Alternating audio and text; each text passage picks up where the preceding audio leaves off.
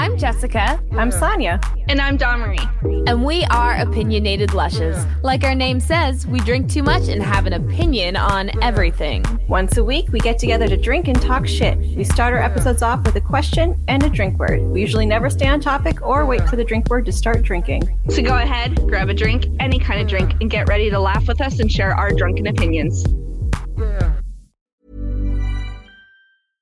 Hey, I'm Ryan Reynolds. At Mint Mobile, we like to do the opposite of what Big Wireless does. They charge you a lot, we charge you a little. So naturally, when they announced they'd be raising their prices due to inflation, we decided to deflate our prices due to not hating you. That's right. We're cutting the price of Mint Unlimited from $30 a month to just $15 a month. Give it a try at mintmobile.com slash switch. $45 upfront for three months plus taxes and fees. Promote for new customers for limited time. Unlimited more than 40 gigabytes per month. Slows. Full terms at mintmobile.com. Everyone knows therapy is great for solving problems. But getting therapy has its own problems too. Like finding the right therapist, fitting into their schedule, and of course, the cost. Well, BetterHelp can solve those problems. It's totally online and built around your schedule. It's surprisingly affordable too. Connect with a credentialed therapist by phone, video, or online chat, all from the comfort of your home. Visit betterhelp.com to learn more and save 10% on your first month. That's BetterHelp H E L P. Hello, everyone. Welcome back to our Books and Booze series, the series where we bring on indie authors and we talk to them. They do a little reading for us and we get to ask them some questions about it. Uh, so I'm going to pass it on to Dawn, our resident uh, smut lush, uh, and have her introduce this week's author. Hello, hello, everyone. Welcome back to Books and Booze. And let's welcome Tabitha Stickland. I think that's right, right? It totally went out my Strickland. you missed See? the R. That's okay See, though. It's I do right. it all the time. Um, and thank you for joining us today on Books and Booze. Uh, please tell us a bit about yourself, uh, where you're from, how long you've been an author. You know how like how many uh, rituals um, have you performed? Anything like you know crazy? Okay, so I haven't performed any sacrificial rituals oh, ever. yet. Shame. I know. Um, but a little about myself. So I am from a tiny, tiny, tiny, tiny town outside of Tampa called Thonotosassa, which is way more complicated to spell than it sounds. Um, um, I was born and raised there, and then I ran away and joined the army. And then I got out of the army and I came back to Florida, and I'm here. Um, so for the most part, um, been here for most of my life, except when I was in the army. Uh, I'm a little bit of a nerd, um, as you guys may so, know from my so social media. So yeah, we. cosplay, that kind of thing. Um, I'm a mom. I have a little nine year old. He's pretty cool. He is currently confined to his room, so he can't hear anything. Very um, nice. Yeah. And then, um, so I started writing in 2015, but I didn't seriously go in looking at publishing or anything until well technically I wrote my whole life, but I started writing writing mm-hmm. at that mm. age. I didn't start looking into professionally publishing until I had an emotional breakdown in the middle of my master's in cybersecurity because I made two B's in a row um, and changed my degree to English and creative writing at the um, insistence of my um, academic advisor. Shout out to Joseph Timmons. Uh, good job, Joe. And then I was like, you know what? This is what I want to do. And now I am working on publishing. I'm still trying to find an agent, but that also allowed me to um, become a professor. And I do teach English and creative writing at a private university here in Florida. That is amazing. I'm impressed. I'm going to have to come to you for some writing advice because I'm still stuck. And yes, Jessica, before you ask, I did write today. Yay! I get asked this every day if I wrote today, and so today I can actually say yes. I did a little has writing. to be on your ass, Dawn. I know. And I will gladly take up that position. Fine. Right up your ass. Yeah, like right up in there. Yeah, yeah, right to the elbow. I mean, sounds like fun. we like it. Is there room for a third? Because always, it's a good time. Actually, be yeah. a fourth because we already have a third, so you'd be our fourth. I'm That's down fine. for that. i will put a whole good for that. I'll put fist up each one. Yeah, we'll foot up the other. Yeah. Circle. I mean, I got some toys I can bring. We'll have a we'll have a great time. I'm I really love it. excited to hear this chapter now.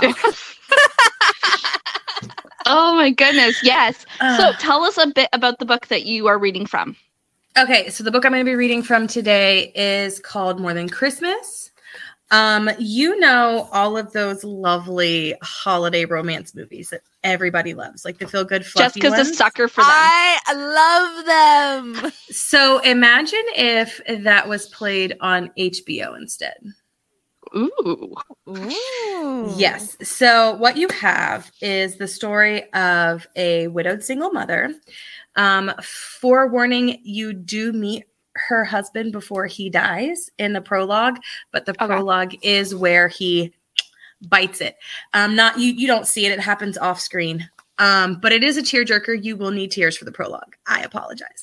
um, but she he leaves her as the mother of the at the time of a three year old, um, almost three year old, and um, she's like doesn't know what to do. So she's kind of on her own. She's relatively young. Um, she was twenty three. I off the top of my head, I believe it's twenty three when he passed away. Um, so she's pretty young, single mom. Um, so the kicker is that her young her son is super intelligent, like way too intelligent for most kids. So he struggles a lot with school, Mm. but at the same time, that intelligence says, well, if I ask Santa Claus, because mommy says Santa Claus is real, and grand says Santa Claus is real, and Uncle Alex says Santa Claus is real. So if Santa Claus is real and I ask him for a new dad, I will get a new dad for Christmas. Oh my god, when that's so cute. Doesn't deliver a new dad. His logic brain says, "Oh, magic's fake." No, Oh, yeah. magic's fake. I don't believe anymore. So this is where the whole twisted story of how this widowed single mother named Ivy gets to meet the unmarried, never married son of Santa Claus. Because she has to pull her son out of school and send him to a private school because he's struggling to make relationships with friends and stuff in kindergarten because he doesn't believe in magic and fantasy and things like that. Um, and she has to send to private school, so she needs a way to kind of like make ends meet. So she rents out her room, and Santa's son um, is not developing his powers very well. So he has to go on a last a last ditch effort to restore the faith of a child before he can get his powers. And it just so happens when he shows up to rent this room to try to restore this child's faith, his bestie, who's a cupid, shoots him and the mom. Oh my uh, goodness. Yes. So you have this wonderful, angsty, fluffy journey of this grieving, widowed single mother who wants, you know, somebody in her life because she's still relatively young and she wants a father figure for her child.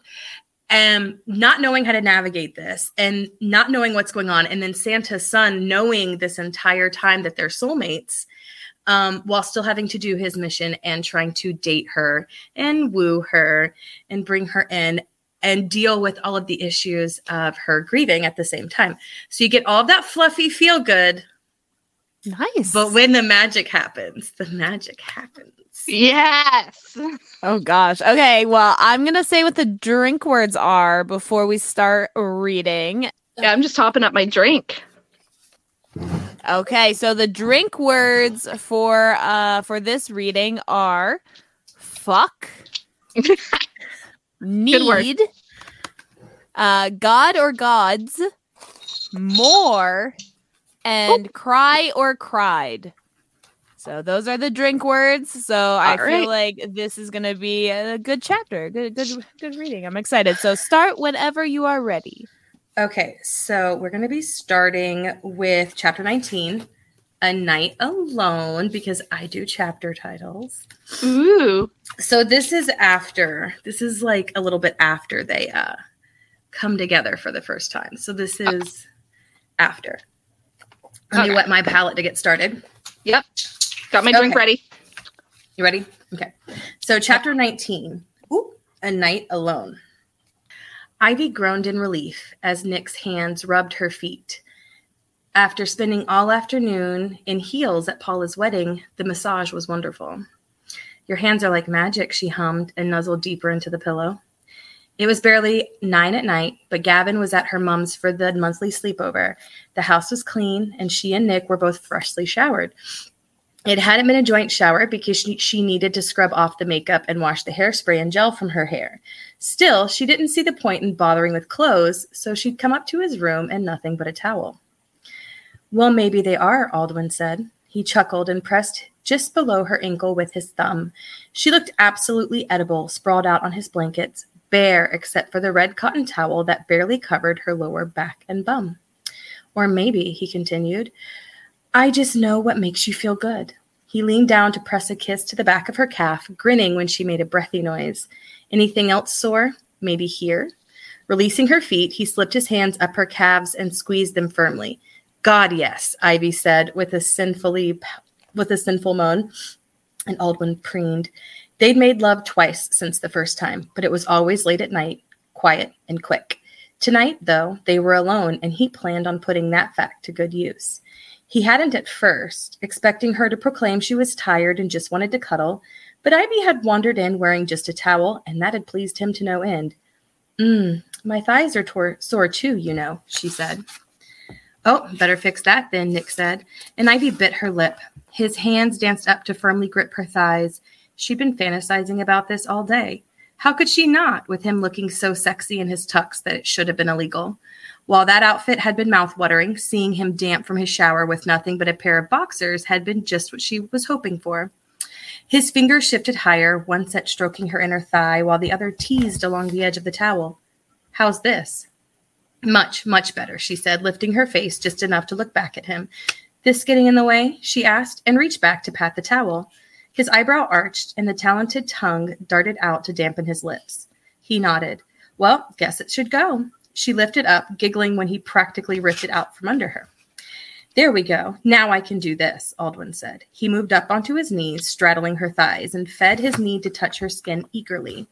He pressed his fingers into her back, kneading firmly but gently, eager to hear more of those gorgeous noises. He was careful to avoid actually touching anywhere that would get this moving too far, too fast. He wanted to savor it. Mm, that's lovely, but Ivy said, drawing out the word.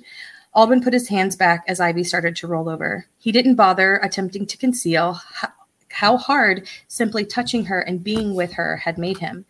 I think you've earned a good back rub more than I have. She propped herself up on her elbows and grinned wickedly at him. Lay down. If you insist, Nick said.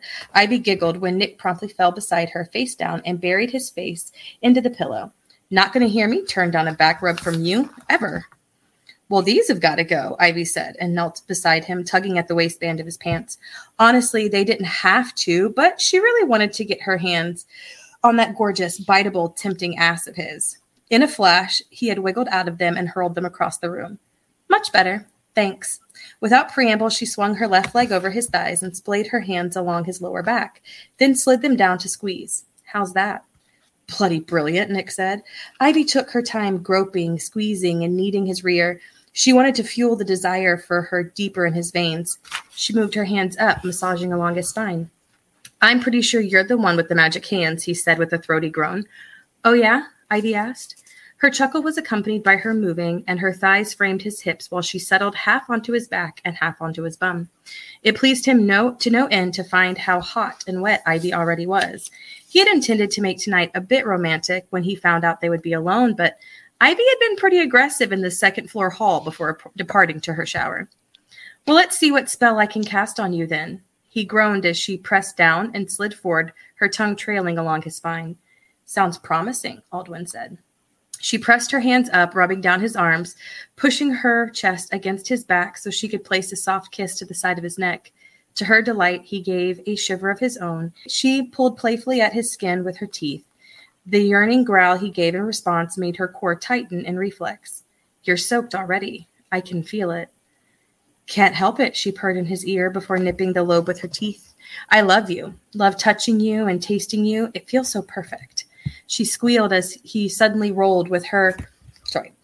He squealed as she squealed as he rolled suddenly under her with an agility Ivy hadn't known he possessed. She didn't fall, though, because he had his hands on her hips in a flash.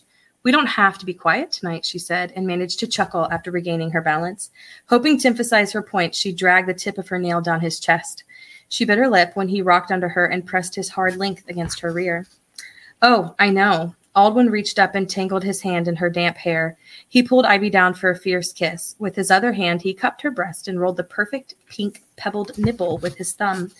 When she pulled away to pant for air, he tested a playful tug of her hair and a pinch of that same nipple between his fingers. He preened when she arched over him and let out a hiss of pleasure. I plan on you being very, very loud. How do you intend to make sure of? Ivy said, but Aldwin cut her off by lifting up from the blankets to take her right breast in his mouth, sucking and flicking his tongue across the nipple before he tugged it with his teeth. This time, Ivy ground down on his hips, crying out. He had no complaints about the other three times. Each one had been perfect in its own way, always sweet, always quiet, and always a race to get off in the case of interruption. More, she gasped when he released her with a wet pop, and he didn't give her time to whine before she had the other one on his lips. Ivy had been wanting something a bit more passionate or more intense, and it seemed she was going to get it. She temporarily lost her ability to think from the way he was handling her with just the right level of roughness to make her pant and yelp and cry out. Then she remembered what she wanted to do. She wanted to taste him. There hadn't been an opportunity until now. Lie back, Ivy said, and pushed him down. Nick growled and pulled just a bit harder at her already tingling nipple. Pleasure blazed to life in her core. Now, fuck. Normally, she didn't swear, but it was hard to keep her language clean when she felt like this. Rude. I wasn't finished, Nick huffed before he fell back. Ivy smirked, leaning down to kiss him quickly before shifting her lips to his chest. Just the thought, as she licked and nipped and kissed her way down his body, of watching him watch her had al- already had her dripping center nearly gushing. Mmm, stars above, you're perfect at that, Nick praised her. Ivy shifted her hips lower, sliding her folds along his thick, hard erection. She gave a twist of her hips and ground down. Ivy, please, I want you. She giggled when he bucked up against her. She slipped further along his body, ignoring his plea, to kiss her way along his stomach. No, Ivy said. Aldwin blinked when Ivy slid further down, looking up from his navel where she'd been teasing the fine hairs with her tongue. Be patient, my love. He bent his knees as she pushed them apart with her own, and those mesmerizing eyes met his as she paused just above his pulsing erection. She could see the he could see the precum shining as it dripped from the tip. He groaned in surprise when she took him in hand and slowly curled her tongue across the head, pulling back to reveal the glistening strand stretching from her tongue to his tip. He swore under his breath when she smiled, broke the strand with a finger, and then tucked it neatly between her lips. Ivy hummed in delight. God, you taste amazing, she moaned and took him took him into her lips. Aldwin bucked in pleasure, fisting her hair with his hand as she gave a determined suck. Fuck! The expletive came out without thinking when she pressed her tongue along the underside of his shaft and took him halfway into her mouth. Yes, gods, you're so, he tried to say, but he lost his voice when Ivy looked up from under her lashes, stroked her fingers down, and then took him nearly to the hilt in one swift motion. He couldn't help himself from thrusting up, feeling her swallow when he hit the back of her throat. Ivy, he cried out. Ivy preened internally as she worked him. She was a bit out of practice, but Nick didn't notice or care. She squeezed her fingers, pulling her lips in over her teeth, and then she bit down with the slightest pressure before she dragged them up to the tip. The noises she ilked out of him had her entire body burning in need. She loved his taste and the texture of his silky skin over the iron hardness. She didn't stop. She unleashed every skill and trick she knew. Ivy wanted to drive him to the edge to see if she could push him into losing control. She had no intention of making him come like this, but she wanted him to be to the edge. She groaned when he tugged her hair and bucked into her mouth, shouting, hissing, gasping, and crying out incoherent words. At least she thought they were words. When she pulled up to the very tip, only to slide back down and nearly gag on every inch of him in her mouth, he shouted something that sounded like it may have been German. When she twisted her fingers and stroked down while she sucked up, his groaned voice sounded Gaelic. She giggled when he when she remembered he was fluent in several languages. With a flush of pride, Ivy realized she was making him lose control. Her body hummed with pleasure at the way he cried out her name and a string of syllables that she didn't recognize the accent for. Aldwin was nearing the edge. Ivy's talented mouth had totally scrambled his brains. He couldn't think, couldn't even be bothered to translate his ageless thoughts into English, letting them come as whatever language popped out. He honestly couldn't think of anything better, could ever feel better, more intense than his little when his little minx cupped his balls and squeezed them ever so gently. If you don't, holy fuck, he shouted, interrupting his warning that if she didn't stop, he was going to come. She didn't, she had done the teeth thing again and made his brain short circuit. I've I'm gonna, if you don't stop. He felt that tension growing, felt himself tighten in her hands. No, he had no intentions of finishing in her mouth. Ivy sucked again, bobbing her head, humming around him as her hips shifted, gifting him with a prime view of her supple rear. No, he tugged at her hair, not too hard, but enough to pry her away just before the coil snapped. Not in your. His words were cut off when she released him with a wet pop. Then she pounced on top of him, groaning into his lips, her tongue grazing his. Ivy's short curls were hot, sticky, and soaked as they slid against his bare skin. He wanted them on his lips now. Aldwin rolled her over, pushing her thighs apart, and pinned them to the bed as he dove between them, laving a lick from her dripping center to her pulsing clit. Ivy cried out, her legs trying to close, but he pressed them back down, sucking furiously on the hooded bud with a growl. Then he slid his hands down, grabbing her calves and pushing her legs until her heels hit her rear. With another growl, he lowered his weight onto her feet, pinning her in that position, and thrust his tongue into her. Ivy mewed at the sensation. She tried to move, to look, to arch into his lips, but she couldn't. The only thing she could do, only thing she could move was her hands, and it was mind blowing. Yes, more, she pleaded, grabbing the blankets when his tongue swirled, curling up, dragging out, only to thrust in again. His nose grazed against her clit, sending a jolt of pleasure from the hooded budge straight to her spine. The position was new to her, and it made the sensation more intense. His lips were around her clit again, sucking, flicking with his tongue. Still, she needed more. She needed it all. Nick, she cried out. He had thrust two fingers into her, curling them up while he circled his tongue before she could ask. Ivy couldn't think, and she didn't want to. All she wanted to feel was everything Nick was giving her. She had hoped to tease this side out of him, and she'd gotten it. Her lover was voracious, and he never ceased the attention he was giving to her. Usually, he would pause every so often to compliment her or smirk when she'd given a particularly active wiggle, but she was getting none of that. He seemed determined to drive her mad with pleasure. Again, she cried, and his teeth grazed ever so gently against her clit before his tongue drew a circle around it.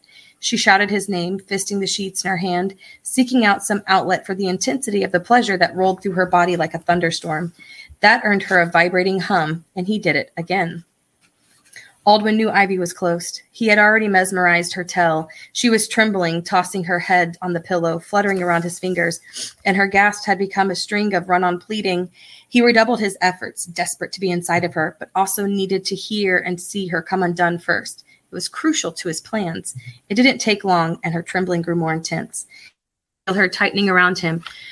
The hooded bud started to throb under his tongue. He thrust his fingers in deeper, deeper, until her drenched entrance stopped his knuckles. Then he curled them up again, pressing.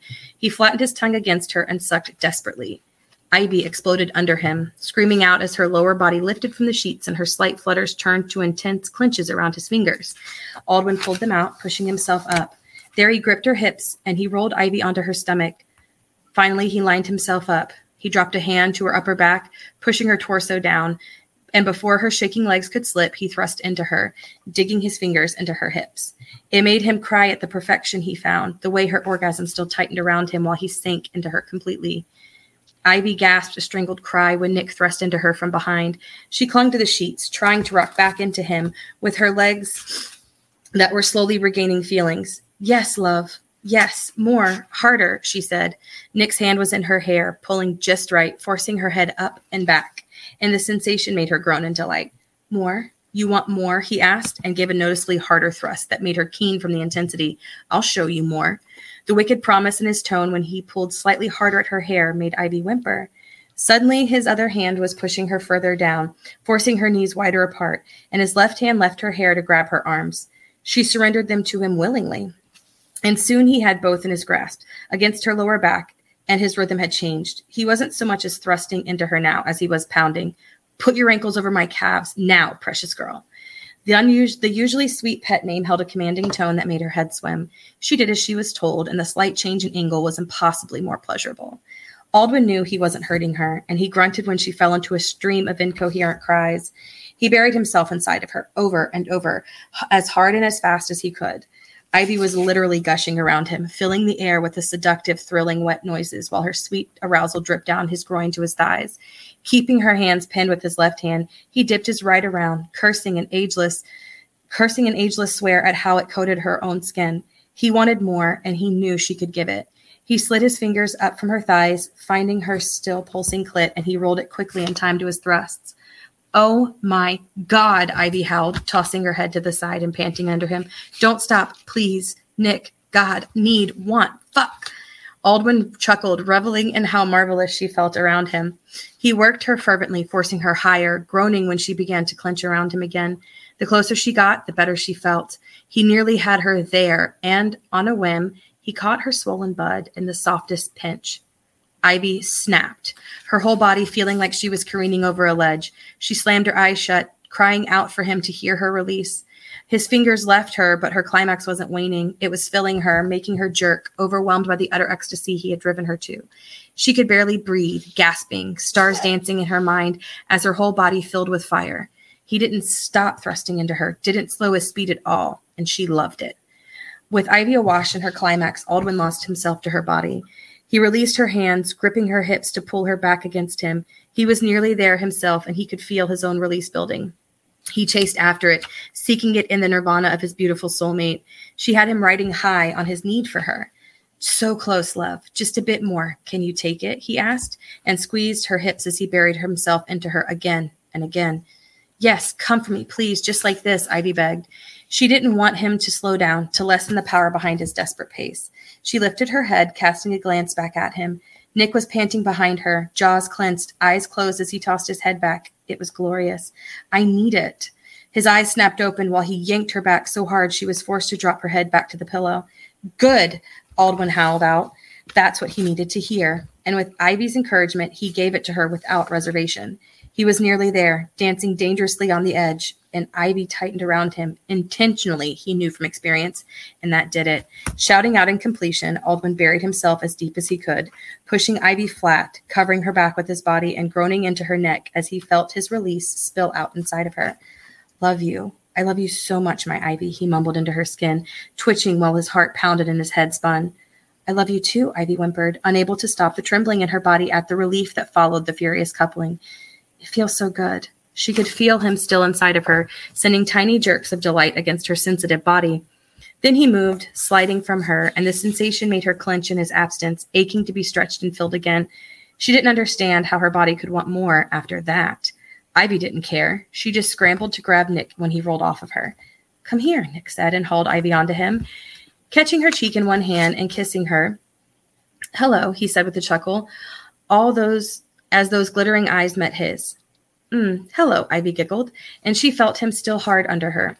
Maybe she could get more, but first she needed to catch her breath. That was fucking amazing, she said, kissing his cheek and humming in delight as he wrapped his arms around her.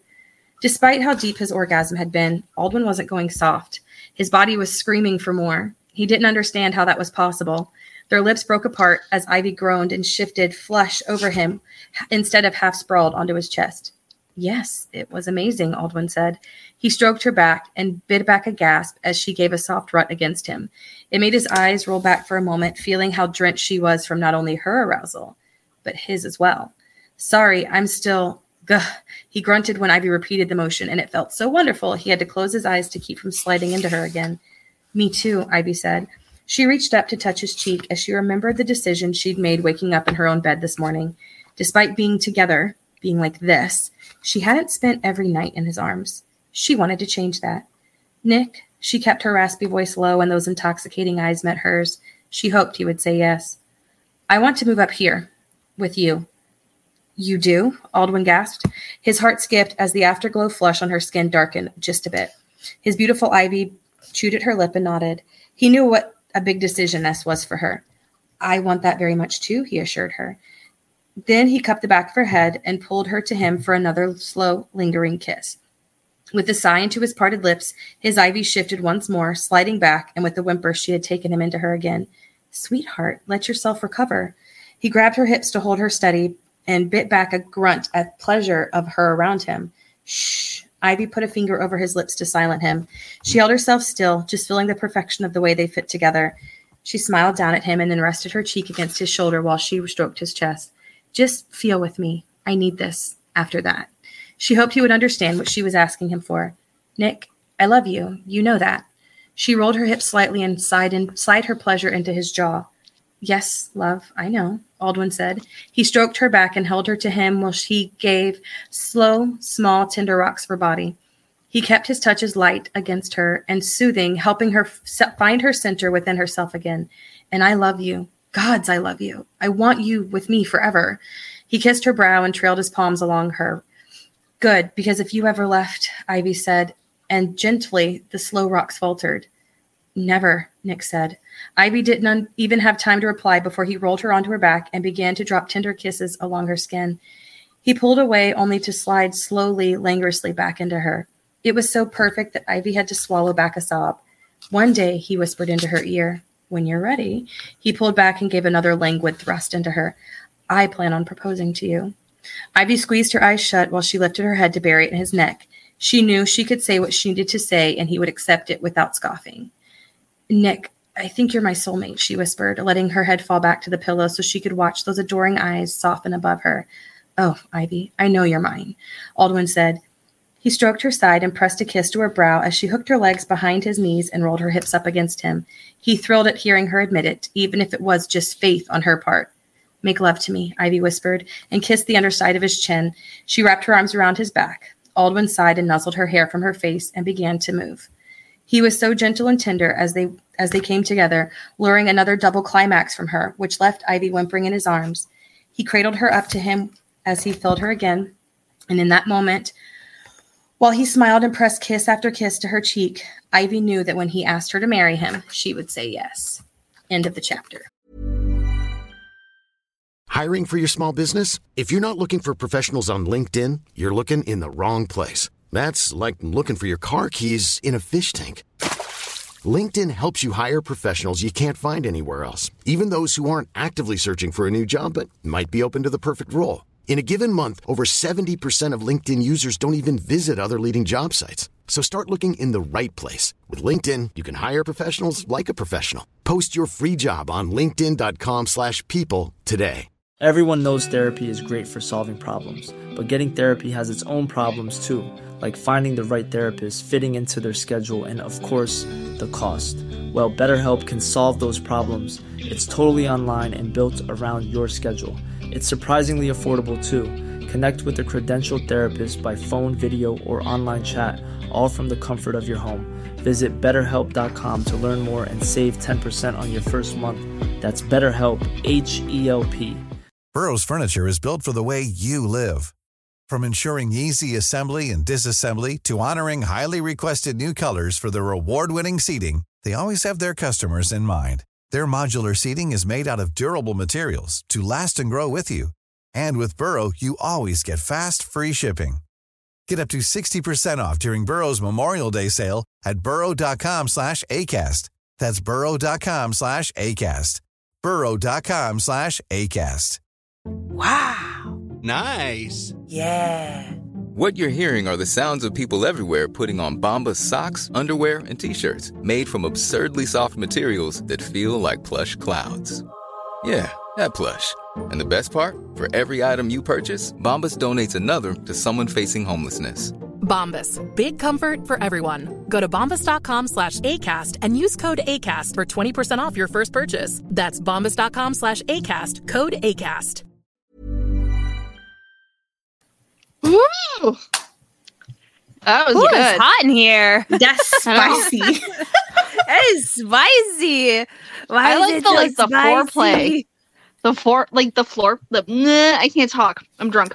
Um the foreplay was fantastic. Like intense. That's yeah, the should be like, real life. build up. Yeah. You know, yeah. Oh, there's there's a couple of um stop and Oh, I goes throughout the book where they they almost get there and then she she pulls back and they almost get there and then she pulls back. So th- the foreplay happens Oh. a lot before the We love foreplay here. Yeah. The big one. Pro Yes. foreplay. Fore, fore, I can't talk. I, okay. Oh, I broke Dawn. Too. Yeah. You totally broke me. I'm like on my third drink now. Like I finished the other one during the reading. I was like, shit. Uh, how do you feel like like w- was it easy writing like spicy scenes, or did you have to like work up to it? I actually find writing spicy scenes is easier than writing non-spice. Really? I haven't Mhm. wrote a spicy scene yet, so I'm intrigued. It's um the first time you write it, you're like he he he he penis. but then you're like, oh, oh, what does this does this work? Can we can you hmm. and then like you have like these do- you have like a How do you picture like the um like positions? How are we gonna do this? Where does this fit? Like, exactly. How does this fit into this? Would this feel good? Yeah. And it's even harder when you don't have somebody to like practice with, and so you're just kind of like. I was just about to say, I was like, brain. would you like do you pr- wor- practice them, test them out? Like, yeah. I unfortunately do not because I have been single as a Pringle for years. So Oh, Maybe one day. maybe we need a one day. research partner. yeah. I do. I do. Especially for this other book that I'm working on. I need a research partner. Well, there We'll you go. You you can make We'll it like a job ad. yeah. You know, they have to I'm like a post writer. their a, a headshot with their resume. Go on that certain kinky kinky website and be like seeking research partner. Yeah. Get a casting couch. It'll be perfect. Just Uh, seeking partner. When you write, do you find wait? What are the terms, Dawn? Uh, uh, uh, Plotter or yeah. Oh, Uh, are you a okay. plotter or pantser? so I'm a pantser. I get this the whole thing right. This is what I this is what I tell my students too. I'm like I'm a pantser. It's anywhere between the fifth and the eighth chapter, and then I'm like I have no idea what I'm doing, so I have to go back and then plot. So I'm okay. So I try to plot. Like I've tried like lately because um since my computer broke, I'm trying to write like things down, um instead of like fully writing because it's hard to do it through your phone. So now like on like um my little notebook here that I have right here, right? I'll write like whenever I can think of a scene or something, I'll write like things down, and I'm trying to remember like previous chapters of what I would want it to like how I'm going to match this scene to that scene, and it's so hard. And like, and then when I do start writing, not what I plan, and it just goes off the fucking rails. So like, as much as I'm uh, trying to be a plotter, pantser all the way because I plot, but it does not go according to plan. It just no takes a life of its own. I will give you the best and most cliched piece of advice that anybody ever gave me about writing. Okay. And that is if you are writing a small novel, do not worry if your story doesn't make sense until the third page. If you are writing a longer novel, novel, so 90,000 to 150,000 words, do not be Yeah. surprised if your story doesn't make sense until the third chapter. Okay. Okay, that makes sense. Yeah, mine's So- gonna be a longer novel. Third want- page or third chapter, depending Yeah. on the length of the book. Mm-hmm. That Sounds is good. the advice I was given. Sounds good. That's good advice. How long? Like, how long did it take you to write this book? This one in particular, it took me about a month. Okay, so That's how long does it take you on average for other books? Is that like average for you? that was my or- question. How long does it usually take you to write a novel? yeah. Back before I went to therapy, Oh, I love the start of this. Back before therapy, guys. back before I got mentally healthy, as one can be um, with my mental health conditions, I once, not a Here, novel, here. not a novel, but I once put out 180,000 word fan fiction in 32 days. No, I was not okay. Those meds didn't kick in at that time. And I will just be straight up. And not only, not only did I pop it out in 180, 180,000 words in like 32 days. First of all, second of all, it was a really dark, really traumatic one that I almost got like chased off of archive of our own for because it was bad. It was it was dark, the the the the warning tag, the trigger warning was too many triggers to count. You need to send me this. Email me this manuscript.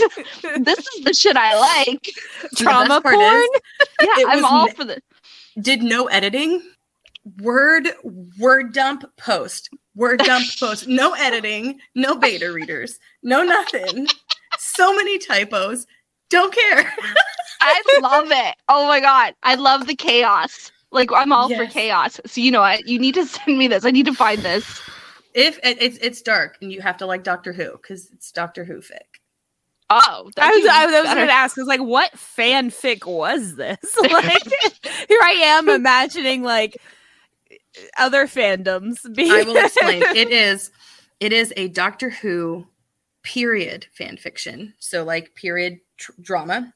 Yeah. Um with the ninth doctor as being the heir to the throne and being promised to Rose, but he is killed in action and she gets married to the master.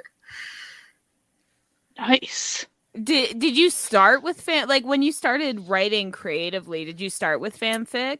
I did, and that is only because everything I had this was before I knew I had ADHD. Everything I sat down to write like original content with, like I could never go anywhere with it because it would never like I had no training on writing, so I had no idea what I was doing.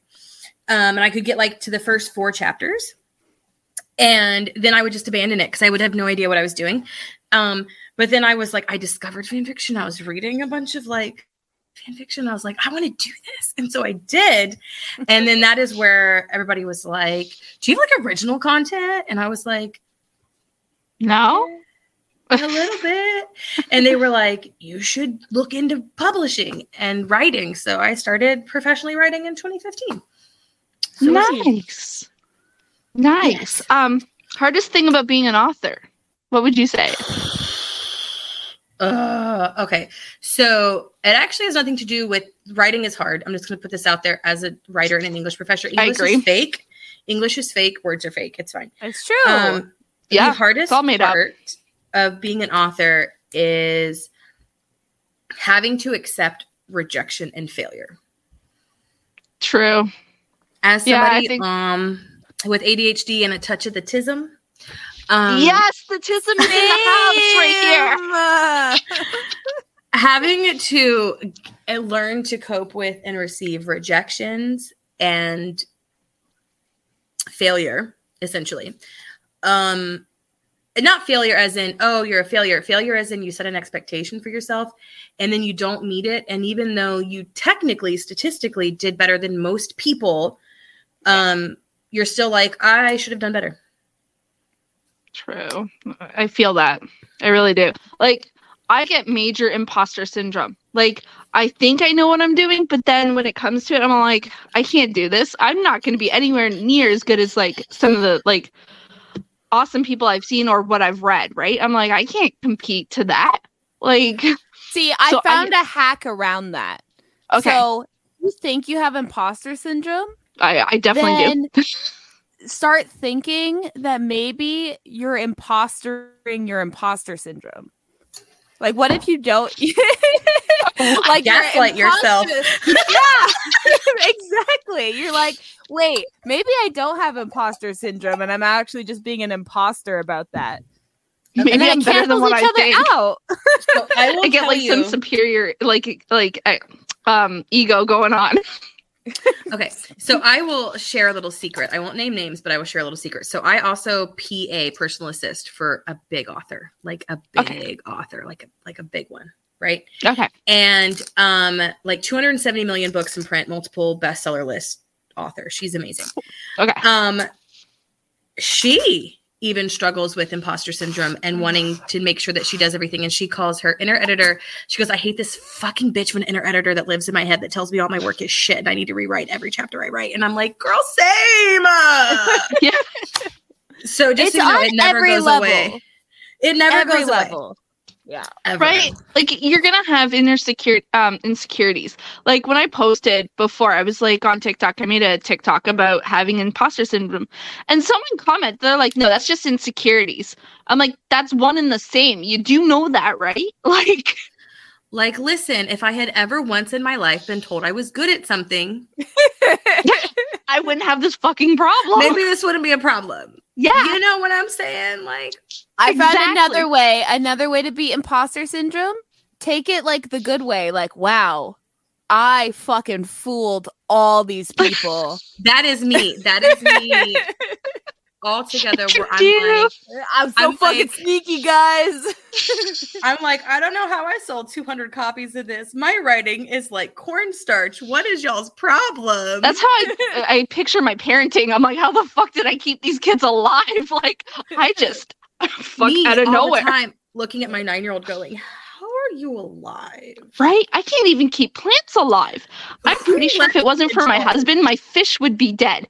Like, what? I'm getting a teenager in 10 days. a teenager. A teenager? Okay, listen. I have one of those. 13. But at least for the most part, they're able to identify their trauma. So you can help them cope through that. yeah. Unlike with a Yeah. nine year old, where you have to be in the middle of a religious ritual on releasing things that don't serve you and see him write down loneliness. You're like, ah, I failed as a mom. Uh, I've had those moments. So my two kids, they're 16 and 6. Uh, my 16 year old is a miniature me. Well, not even miniature. He's over. He's six feet I tall was now. say he's taller than you. yeah, no. Okay, but he's a replica of me, just male version.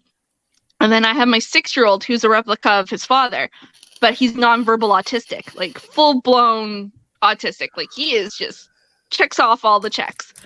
And uh shit's hard. I've done parenting on two different levels. Like, um, my one kid seems like he's um just typical divert like neurotypical, right? And the other one's neurodivergent. So like I'm on all over the specs of parenting. I don't know what the fuck I'm doing still. Like it's bad. Well, you I'm know that you know enough. Yeah, I'm that's the keeping them breathing. That's well, barely. As the one piece of advice my therapist gave me before I fired her was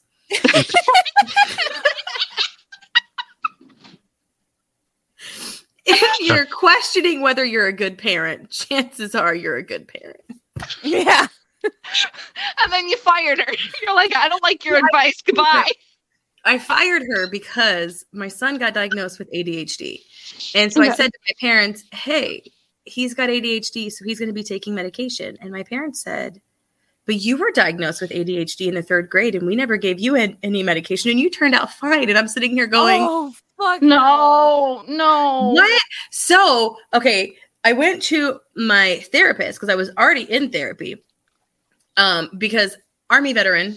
Mm, Yeah. and my therapist was like, "Oh, well, I mean, we can send you to screening, but I don't really think it's necessary. I feel like you've adjusted pretty well, and therapy's working." It, it wasn't. That's called masking. Like, And um, so I went I went in for a therapy appointment, a psychiatrist appointment to be like, hey, I think I have ADHD. And the psychiatrist was like, after an hour, was like, so not only do you have ADHD, but you're also autistic. And I was like. He's like, we can find out. You might be bipolar, but we need to do some brain scans first because we have to make sure that you actually have bouts of mania. And looking back at my writing from like 2015 to 2018, I'm like, I think I might have like mania. Well, Yeah. and it- it's really hard too. Like mania can also be you hyperfixating on something. yes. Exactly. So it's like uh, they have like so many things are like the symptoms are so close Mhm. that like a lot of these, yeah, It's a circle. yeah, It's and a lot of uh, autistic women get diagnosed bipolar first. So Yeah, like, okay. Yeah. So I just recently got diagnosed bipolar type 2 because my mania isn't severe. Like my mania is just baking all day. Like I'll just get bursts of baking. Like where Dawn, I, have normally to tell you something. That's Okay. not mania. That's disassociation. that too. Oh no, I have that too. That's for sure. But like my mania is just different. Like I'll do like normally I'm like chill, I'm relaxed, but my mania episodes is where I'm not so chill. I'm like doing shit around the house constantly. Whereas my regular state, I'm like sitting on the couch and reading. That is my autism is Go-to. genetic, As soon Oh, as one too. person in the family is diagnosed autistic, the whole family should be fucking looked at. I fucking Okay. agree. so okay but backtracking to why i fired my therapist when i got my diagnosis she goes i don't think we need to give you medication for this because you you're pretty successful and i was like so i fired her That's called That's masking. good. Like yeah you get so um, conditioned into believing that you're good at like that you're okay that like you have to pretend. And, and just because you find tools to deal with your symptoms doesn't mean you should still have to deal with your symptoms. it's like i was like i was like dr h dr h i i've been in therapy for a year and i still take scalding hot showers every night and sob into my knees i think something's wrong Yeah. yeah, you're But fine. My favorite part though is when I told my parents I was autistic. They were like, "No, you weren't. No, no, you're not. You were just sensitive." And I told my grandma, and she goes, "Yeah, it Mm. runs in the family." Oh, Jessica God, has a can I- story about autism. yeah, I was just say, okay. Same. Um, my my daughter got diagnosed autistic. Uh, and now we're getting our son looked at because uh, we think he might be autistic. And then we found out that me and him have a genetic syndrome that is highly associated with autism. So I- I'm Fragile getting X, right? tested. Yeah, fragile Is X it- mutation. Yeah, it's I fragile X. say, is it EDS? No. Uh but that's the thing is like I I have hypermobility issues as well. Which yeah. Me wanting me wanting to go in and say like, "Hey, I think I have EDS," but the last time I told the VA that I thought something was wrong with me, Yeah. um, they still have not given me accurate tests for.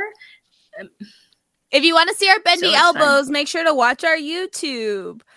Um Look at our but yeah. super bendy elbows. Do I have that? I don't know. and Do our I hyper fixated thumbs and our abilities to almost touch our fingers to the back Fuck, of our guys, I think I actually have it too. What the fuck? No one Yeah, told me mine this. mine Nope. gets really bad like no, Oh, the question is bad. how do your how do well, I don't know if you guys can see my knees. How do your knees look when you stand? Because can you back them? Because I can back my knees too. like this, Yeah. Yeah, Actually, I don't. I don't know.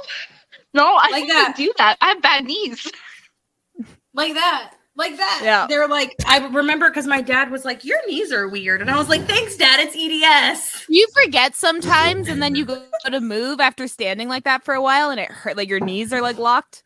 Because that happens. Or your um yes, or your jaw randomly popping for Oh, no yeah. reason, or your Mm. shoulder going crack all the time. Yeah. I used to like pop out my shoulder like three times in one year. It just like kept happening. So I told my dad. I I don't really have a relationship. Like I don't talk with my dad anymore. But I told my dad because out of all my family members, he's likely the most autistic. Um, he has like ten thousand VHS movies that he burned on discs that he has a spreadsheet for, like shit like that. And he responded with. Well, we all choose our isms. I'm definitely not autistic. Wait, I'm a cognitive thinker, is what he said. So I can't be autistic. So he was calling me dumb in that sentence. But then he said, We all choose our isms, like Buddhism and Stoicism, and we use the isms and make them work for us. And so now we're going to put that on a shirt eventually that we I choose choose our our isms. isms. I have a question, and this is a question I ask every single female presenting individual that I meet that is autistic. Which generation of Star Wars of Star Trek is your dad's favorite? Oh my God. He's a big uh, William Shatner guy. So, uh, I've never met a, every fe- a female presenting autistic person whose dad is not a season. Trekkie. My dad's dead. I can't even ask because like he was dead at like when I was three, so I don't know. But I'm assuming Ask he was your a Trekkie. mom. Ask your She mom. passed away too. Like I got no you're just all the bad luck, but I'm sure. I'm sure. Do you want me to get a that Ouija board? Do you want me to go get a, a spirit board? Yeah, let's do this. That's what we asked. The, the- she like they like come back. They're like, "Oh, finally, we get to talk to Dawn." And Dawn's like, "What was your favorite Star, Star Trek?" Trek. Not do you miss me? Like you have grandchildren? No. What is Yeah. your favorite Star Trek? Yeah. Well, it's it's true. I watched I watched all of those and like he ended up getting really big into like old movies. And so and and old like I've seen every episode of Three Stooges and Abbott and Costello as well. Those were big favorites in our household. Which Highlander movie is his favorite? Oh, I actually don't know that. Yeah, I wouldn't know any of that. But I do he was a Trekkie a little bit, so It's Star Trek, the original Superman movies, yeah. um, usually Highlander, but definitely Star Trek, the original Superman. Um, what's the other one my dad is super obsessed with? The old black and white shows like The Rifleman. Uh, my dad was a mash. A mash. Oh my! My dad was. My mom's a mash person. My mom's mash. My person. husband is a Mash like he, and my husband's younger than me, and he ha- watches Mash and um, uh, Home Improvement. Like those are like his. Shows. Okay. Yes, that. You know what? You, yeah. and also he loves House and and Gordon Ramsay's Hell's Kitchen. Okay. very specific. Like he's. I He has have lists. a funny house story. I you guys Okay. cannot judge me. Yeah, I won't judge you. I have had th- I have had three celebrity sex dreams my entire life. I love where this is going. Oh my god! One of them I dreamed was house. Was it Hugh Laurie or was Not- it House? House, not you worry. House. like with the cane and everything. The the cane got used. That's for sure. uh, if you must know, the other one was um the Green Ranger, and then Sailor Moon.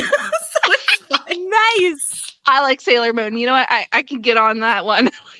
I bet you could get on that one. I Dawn. could. and Sailor Jupiter was my favorite. Like that girl. I was a Sailor Mars girl myself. I was a Sailor I didn't like her Venus attitude. girl. She was too bitchy. And like and that's coming from me who's a super bitchy person. I did not like Sailor Mars. I found her too You bitchy. talk but about bitchy? Mine was Sailor Venus, and I cosplay Venus. I loved her though. I thought she was Sailor Moon's twin. I was like, yo, you guys are twins. I, I, I don't care what they say. You guys were twins. Separated. Yeah. They have to be. Right? If you think about Right. it, I think they, They were have twins separated. Yeah. Yes. Yeah. That's a theory now. be. it's 'Cause canon. Look at the hair color, the hair Right. length. Why is nobody else that color blonde? And they both had cats. One had the black and one had the white. Like, Why else? Why else? yeah. yeah. all twins have matching Queen- cats. Queen Yeah. Serenity was not faithful to whomever her dead Fuck husband. no. Who was No. her husband? We never learn about. We never No. learn about the King of the Moon. No, we don't. Did she? Did she pull like a Demeter from Lore Olympus and just grow her like inside her belly? See? She had multiples. She was just the queen. She could do whatever she wanted. I'm the queen. I do what I want. Fuck you guys. Exactly. I'm gonna take all this penis. Whatever. That was her their logic. Oh, we totally got off Ooh. track. But That's fine. Do you we did, but it was fine. Dawn? It's fine. yes, I do. I do. I do. I Okay, do. Um, what advice would you give inspiring authors? I will give you guys the same advice that I give to my students. And Okay. that is everybody is a writer. Everybody is a writer. Everybody has the ability to write. What you need to work on is your ability to tell a story. Because if you can tell a story, editing, grammar, and all those things come with practice. Okay. So everybody can write. If you can write a fif- freaking 15 paragraph text message chain to your group chat about the craziness you saw at Waffle House on a Saturday night at 3 a.m., you can you can write a story. you just if you have to work at it. Writing is an art, it's a craft. And like any Mhm. craft, everybody starts crappy and Mhm. everybody gets better through practice. and you have editors. So I mean, like, if all else fails, you got someone to like back you up. Exactly. Yeah. Exactly. Also, my advice would be if you don't get picked up by an agent, not to be disheartened or surprised, um, because they only pick up based off of what publishers want at the moment, Mhm. and only one out of every six thousand person of uh, one of every six thousand submissions gets picked up statistically. Holy hell. Yeah, it's, it's bad. I mean, I'm gonna start off indie, obviously, because I I got no other choice, right? And then we'll see. But yeah, no, that's that's solid advice. Um, what makes you choose your genre? So this genre um I chose actually because one of my friends was like, I really like this concept, and while you're querying your fantasy series, um, why don't you just pull this one off the back burner and publish it? Like I just I don't normally write spicy, and I do, but um, I had never intended to publish spicy. I always wanted to publish fantasy, Mhm. like epic fantasy or high fantasy. Um, but I needed something to get my name out there. So when I was approaching agents, I could say, "Hey, look at the thing that I did that already has a following." Um, so I picked like I was like, I love the Christmas movies. Um, I wish they were spicier. Like I wish I could see what happens. Yeah, you know, after doors. the kiss. Yeah. so I wrote that. And um, a couple of my friends were like, "Oh, this is so good! I can't wait to see you publish this." Um, so I wrote that. But um, fun fact: uh, the novel that I have had over hundred rejections on, um, that I have decided I can't afford currently to self-publish it. I decided to post it for free. It's currently up on Wattpad Nice. for free. So that one, my inspiration for that one is I wanted a story. I wanted a story for all of the little girls who grew up into women, who never got their letters, who never got, you know, their dragon egg never hatched. They never had their hero moment. I wanted to write um, stories for people like this, um, people with the religious trauma, with the ADHD, the autism that was undiagnosed as teenagers.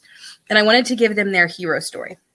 And that was really the start of my dive into writing. So I wrote that novel first. That was my first full length novel that I wrote. Excuse me, that was original work, and it's called Magically Average. That's currently available for free on Wattpad. Link in my link tree. Um, Which once will I be wrote at the, bottom of this episode. Yes. Once I wrote that one, and I was starting on book two, and I realized it wasn't going to get anywhere, I asked myself, so if I still want to write for adults, what do I want to write to get there? And that's what I decided. I wanted to write about coming out of the purity trauma, the purity culture trauma, evangelical trauma for the girls mm-hmm. and for the even the younger adults, the new adults to like their their 30s who never got their hero moment. How can we give them how can you find your hero moment? So I wanted to write for them. That was my inspiration. I wanted to give those girls something. So magically average is for us.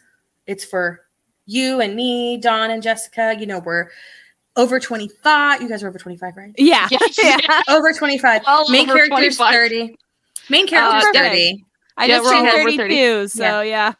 She is- 35. she's- yeah, so she's that for that one. I wrote that for us. That is our hero story. That is us as fantasy fans going to this magical world with all the knowledge we have of fantasy, with no magic powers, no crazy unattainable beauty that we just don't see, no chosen destiny, no white knight, prince, fey, elf lord on a horse to save us. yeah, fuck that and guy. I mean, he's in there. Oh. Well, we there's no like you, but like until the very, very end of the series, where she realizes that she is deserving of everything she's ever gotten in her life, despite what society told her. But I wrote this story of what would happen if a real person, like a real fantasy fan woman, got sucked into a magical world. We don't have magic. What do we have? Knowledge of our fantasies, knowledge of our fantasy genre. That's how I picked my genre. I was like, what can I give with this? And from there, I was like, for the YA series that I'm working on, I was like, who is a strong female voice that has never been given the appropriate dues for the hero's journey? And so now I'm writing a young adult magical academy base where the hero is a devotee to Hera instead of Zeus or Hades or Ooh. Persephone Ooh, or that sounds cool. That sounds to the cool. queen herself. That's my goal. My chosen genre was how can I empower traumatized women and girls Mhm. into seizing their inner power. And that's my nice. That's my I swear I was getting there. I'm a little bit drunk. that's okay. So are we. That, that's part of Yeah. the point. of our podcast. And We're- while my YA series will have a love line, Magically Average doesn't. She doesn't fall in love. I mean, she falls in love, but she doesn't pursue it until the very end of the series. So she you get this whole journey with her saying, "Oh, I like him, But I got but other I've shit to never do. been uh, you know, I got other shit to do number one. yeah, And it's number not the two, forefront of her character. Number two, nobody has ever made me feel like I'm worth it. So what makes him gonna what what makes me think he's gonna be any different? Until she gets to the very end of her adventure and she's like, you know what? Fuck that. If I want him, I'm going for him.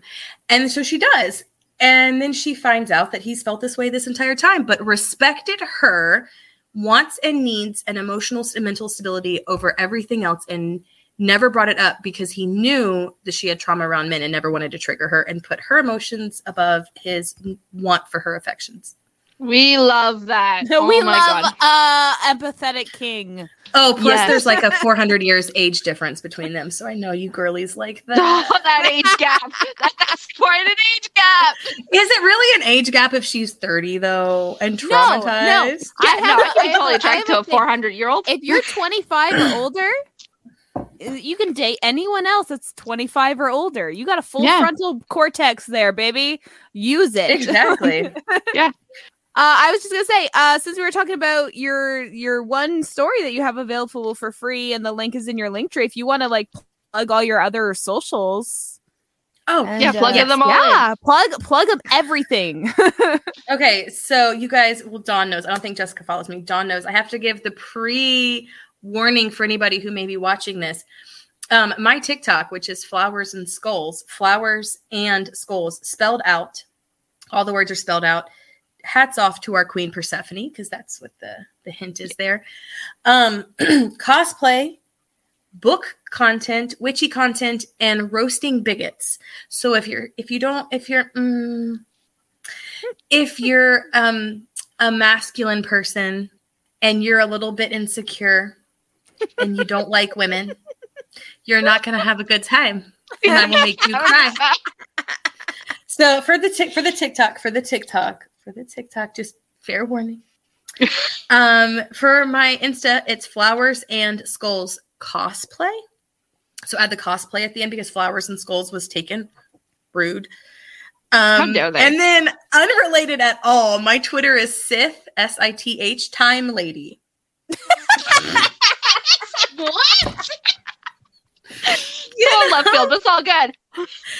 Well, to be shameless plug for my fan fiction, my archive of our own of our own is Time Lady of the Sith. So Ooh. Makes sense.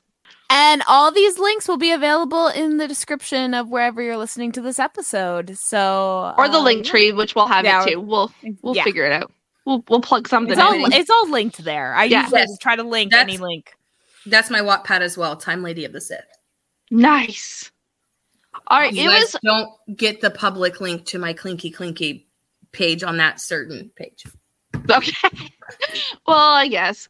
All right. Well, it was a pleasure to have you here. I had a fantastic time. I am completely sloshed. Um, Oh, and I'm going to continue drinking.